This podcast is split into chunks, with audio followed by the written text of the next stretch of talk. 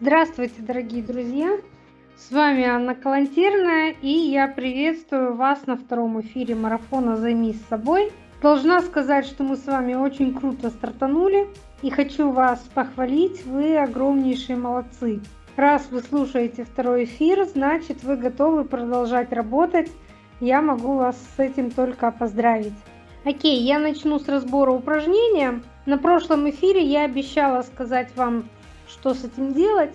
Итак, вы написали по каждому уровню потребностей условия, при которых вы будете счастливы. Я намеренно разделила это задание на разные эфиры, чтобы вы могли его сделать максимально правдиво для себя, потому что себя обмануть проще всего. Итак, внимательно, скрупулезно сейчас прочтите ваши условия и найдите, пожалуйста, все пункты там, где ваша жизнь наладится, по вашему мнению, только тогда, когда в этом будут участвовать другие люди или другие обстоятельства. Например, когда муж начнет получать 100 тысяч, или когда сын женится, или когда дочь поступит, или когда ребенок выздоровеет, или когда примут закон о легализации однополых браков, или когда меня сотрудники начнут уважать, или когда моя компания начнет приносить прибыль 100 тысяч и так далее. Вот посмотрите еще раз на этот список критическим взглядом как бы со стороны. Вам не кажется странным некоторый факт? Жизнь ваша, счастье ваше, а условия зависят от кого-то или чего-то. Знаете, огромное количество людей живут в так называемых созависимых отношениях. Это когда их настроение, их состояние зависит от состояния партнера. То есть у них нет собственных чувств, у них есть реакция на чувства партнера. Пришел муж домой злой, вечер не удался. Жена боится высунуть нос, и дети там в том числе. Или наоборот, у жены ПМС, пардон, муж боится слова сказать. И, кстати, вот обычно в народе, да, люди это называют любовью, крепкой семьей, когда вот они прожили сто лет вместе душа в душу, хотя это не имеет никакого отношения ни к любви, ни к счастью, но да, созависимые семьи обычно очень крепки. Итак, что же со всем этим делать? Возьмите эти утверждения и сделайте так называемый якотельный перевод. То есть все переводите в местоимение «я», все про себя. Когда муж начнет получать 100 тысяч, зачем это вам? Чтобы у вас был бюджет 100 тысяч? Ну так и напишите, когда мой бюджет будет 100 тысяч. Или когда дочь поступит, оставьте девочку в покое, пусть будет счастлива. А счастлива она будет тогда, когда она будет жить своей жизнью, а вы своей. Я хочу рассмотреть неоднозначные случаи, например, когда ребенок выздоровеет. Безусловно, это непростой урок, но если он кому-то дан, значит у этого человека есть ресурс для того, чтобы его выучить. Найдите свое счастье во всем, что вы можете дать своему ребенку в этот момент. В любви, в заботе по максимуму. Будьте счастливы от всего, что делаете вы и как вы проживаете свою жизнь. Я не устану рассказывать историю, которая произошла в моей жизни. Не со мной, с моей подругой. Наши дети родились с разницей в один день, у моей подруги сын один день младше Мартина. И вот когда ему было два года, у него диагностировали рак надпочечника, и это была уже четвертая стадия. Я не буду вам рассказывать подробности этой истории. Было всякое, было очень страшно, всем было страшно. И мы большой волонтерской компанией собирали ему деньги на лечение, а, собрали почти миллион долларов и в итоге его вылечили. Он сейчас ходит в школу, она родила еще двоих детей, все в их семье чудесно. Что важного в этой истории? Я не скажу, что я прямо вот работала с ней, нет. Я ее поддерживала, мы говорили много о ее состоянии. Это очень тяжело, не дай бог никому с таким столкнуться. Но она каждый день проживала и состояние здесь и сейчас. И делала все, что могла в сегодняшнем дне. Ни о чем не жалея и ничего не планируя. Вот она была мамой здесь и сейчас.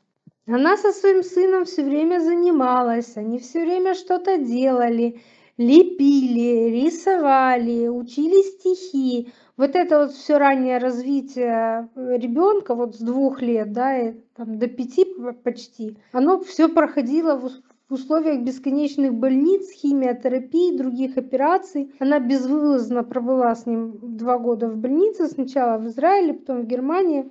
И вот что же я все-таки хочу сказать, на что обращу внимание ваше. Она все время была с собой. Вот она была не растворенной в его болезни, она была с собой. Вот мамой маленького ребенка, которая была в своем материнстве. Я уверена, что он выздоровел благодаря ее бесконечной силе духа. Она научила его любить жизнь во всех его проявлениях, во всех ситуациях. Любить жизнь не ропща, а наслаждаться каждым прожитым днем во всех его красках.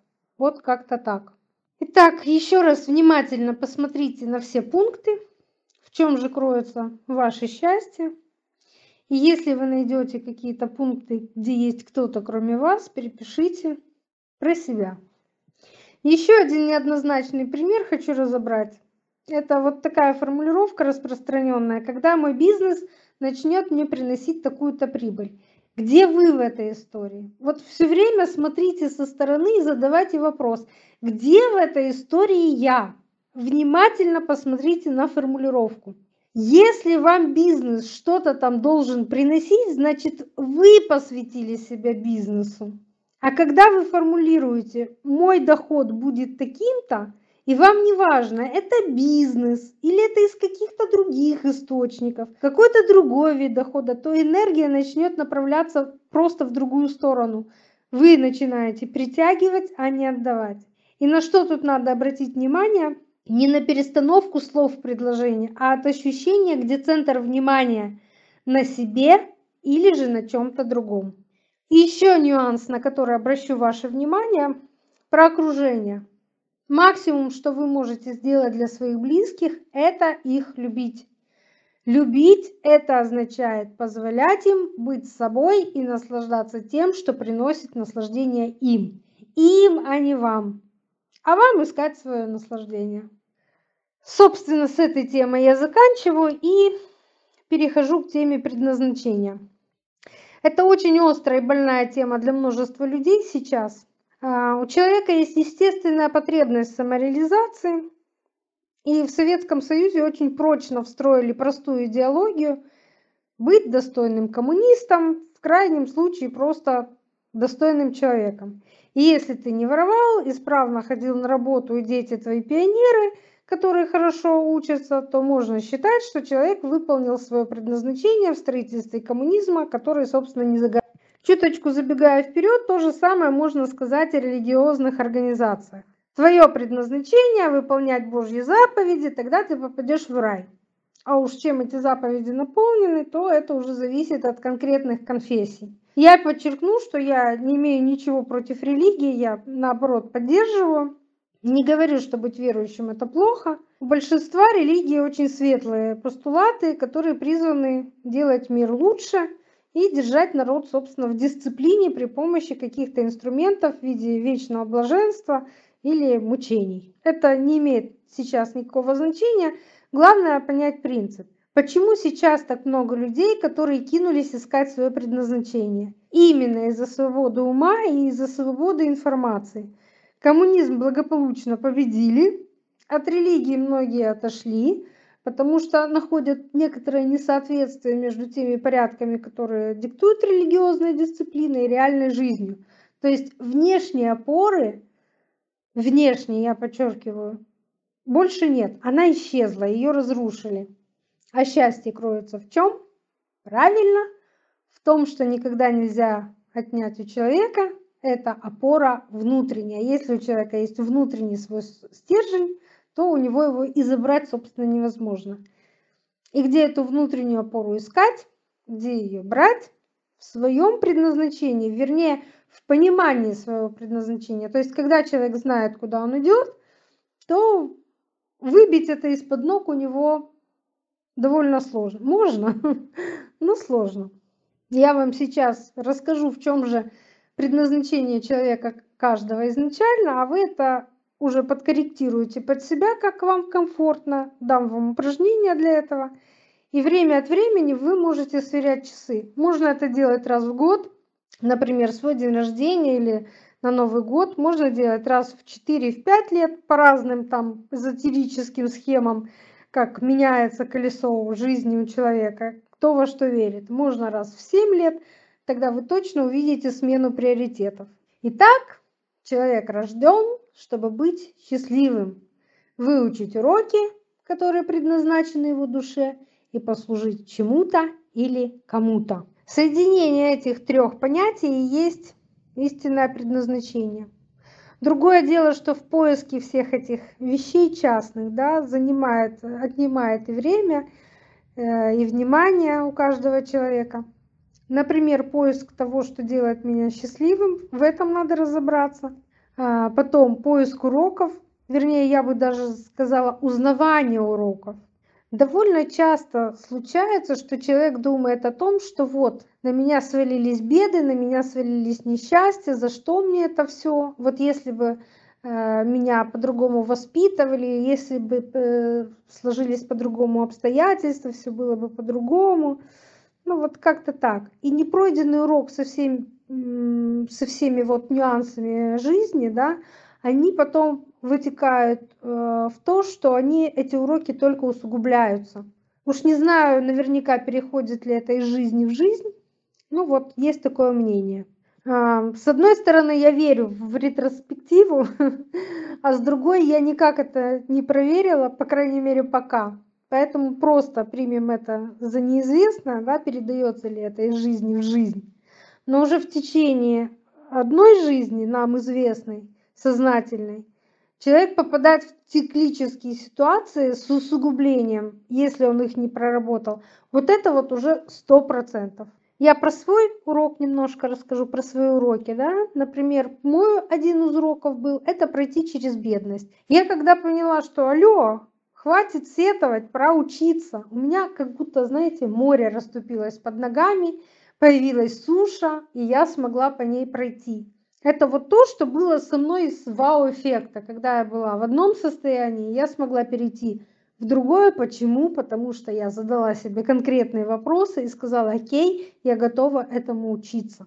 У меня же похожая история и про отношения, хотя я считаю, что этот урок еще не до конца пройден. Тем не менее, я уже очень много выучила, и я сделала выводы. Также все остальные падения, пляски на всех граблях, которые выливаются, собственно, в тренинги, выливаются в марафоны.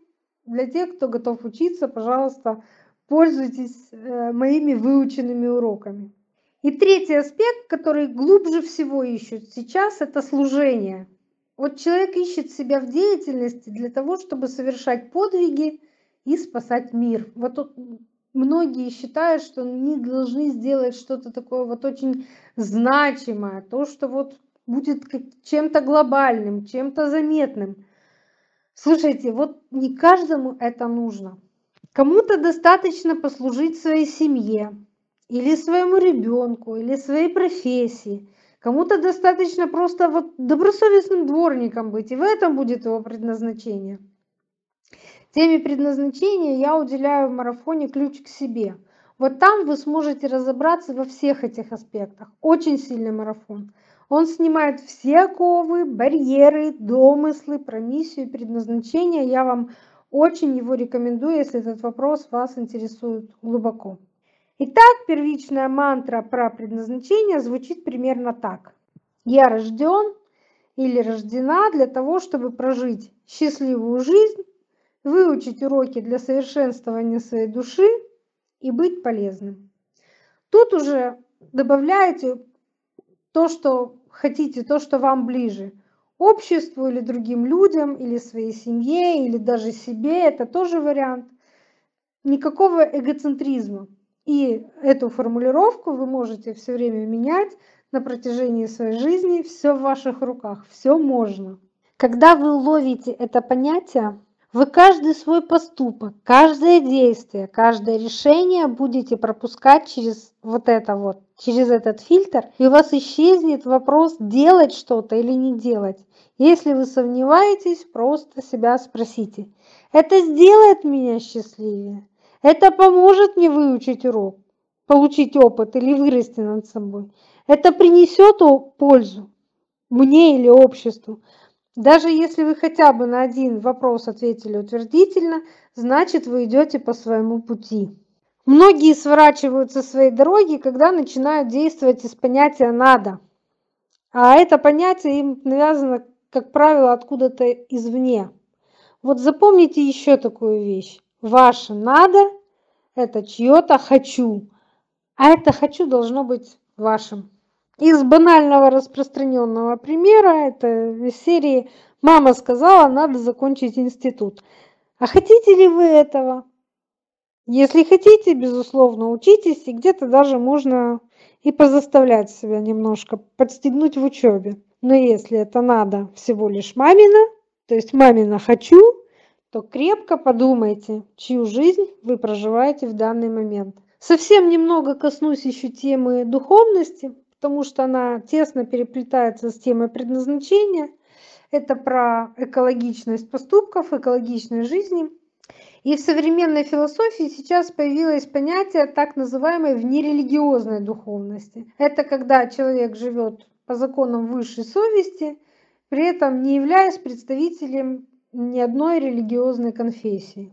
Это включает в себя пользу окружающим и врачебное понятие «не навреди». Я тоже хочу заострить на этом внимание. Если вы точно не знаете, как помочь, вот лучше не советуйте, потому что это может навредить. Это касается сейчас, к сожалению, большинства советов в интернете сейчас. Люди, как правило, свой опыт считают истиной в последней инстанции и при этом не учитывают, что каждый человек очень индивидуален. Поэтому порой промолчать будет лучшей помощью, и это сильно отличается от равнодушия. Итак, мы с вами подошли к упражнению или домашнему заданию. Первое. Еще раз посмотрите ваши пункты, посвященные счастью, и сделайте якотельный перевод. То есть проверьте, не фигурирует ли там еще кто-то или что-то, кроме вас. Второе. Напишите вещи, которые приносят сейчас вам огорчение. Выпишите их как можно больше. Мое любимое число 100, поскольку у нас бесплатный марафон, это на ваше усмотрение. Делайте как хотите.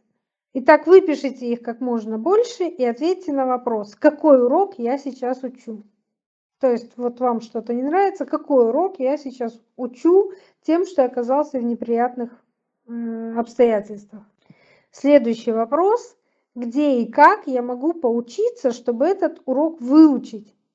То есть, если вам не нравится ваше финансовое состояние, грубо говоря, учите урок, как стать богатым. Лично у меня для этого есть три прекрасных марафона. Этот марафон «Расширение финансового сознания», который я веду с Леной Блиновской, и два марафона «Финансовый ключ». Финансовый ключ энергия финансовый ключ навыки.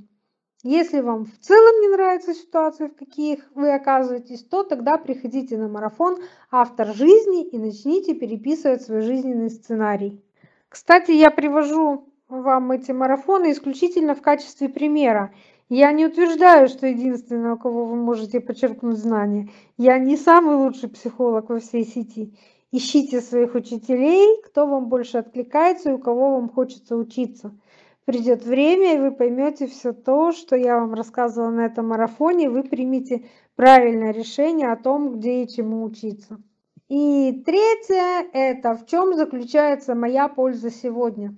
Для кого, какую пользу я хотела или хотела бы приносить еще. А вот тут можно поискать свой так называемый икигай. Икигай – это японская философия, это то, что, по мнению японцев – является смыслом жизни человека и состоит из следующих частей. Первое – это то, что вы любите делать. Садитесь и пишите список, начиная с того, что вы любили в детстве. Это рисовать, лепить, петь, собирать кораблики, играть в магазин, прыгать в резиночки. Все пишите, что вас увлекало раньше и, естественно, что увлекает сейчас. Отдельным списком напишите то, в чем вы сильны. Я вот, например, с детства знала, что сильна в том, как и что я говорю. Кроме других еще своих сильных сторон, но вот это тоже, э, вернее, это очень ярко проявлялось у меня в жизни. Собственно, этих э, сильных сторон может быть много, и вы можете несколько кигаев для себя найти. И третье, вы выбираете из того, что вы любите, и из того, что вы умеете – то, что нужно людям и, собственно, то, за что люди заплатят. Вот это и будет ваш икигай. Я его упростила, Японский гейгай сложнее, он состоит из четырех кругов. Ну вот я считаю, что этих трех вещей вполне достаточно. На этом я с вами прощаюсь. Желаю вам продуктивных дней до следующего эфира. И вскоре услышимся. Пока.